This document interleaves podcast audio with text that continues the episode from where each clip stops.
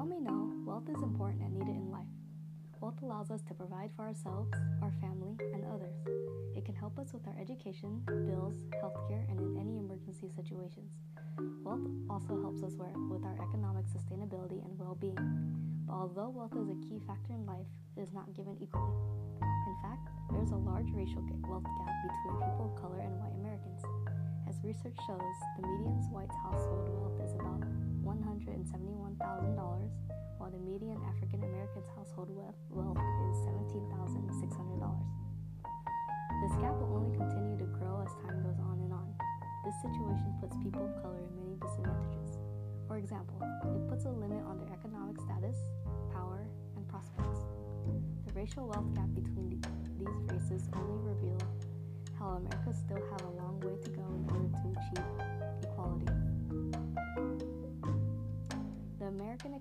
also affects people of color and people of different backgrounds through the work field and their unemployment rates. People of color and of different backgrounds tend to have a higher unemployment rate than those who are white. The unemployment rate calculates the number of individuals who are in search for a job but cannot find any. It does not count those who are not actively looking for a job. According to the Economy Policy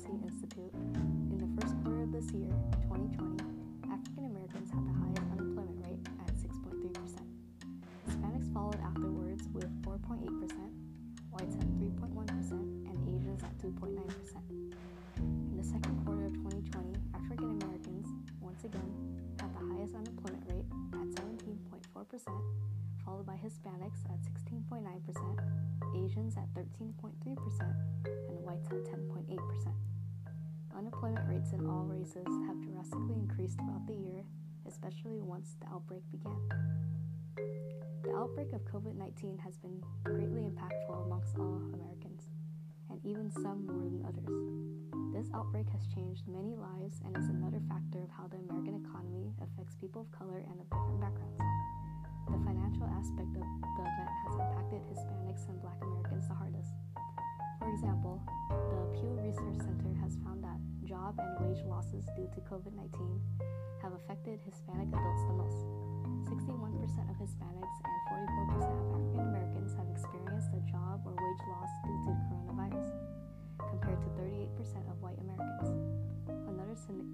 significant finding is that many African Americans and Hispanic Americans do not have the financial reserves to cover expenses in any case of emergency. 70, 73% of African Americans and 70% of Hispanic adults have said that they did not have emergency funds to cover months of expenses, while only 47% of whites said the same. It is also harder for people of color to pay their monthly bills, as 48% of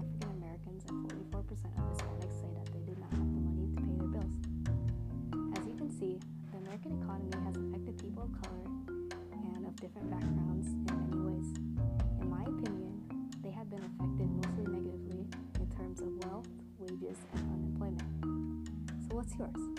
How do you feel about the American economy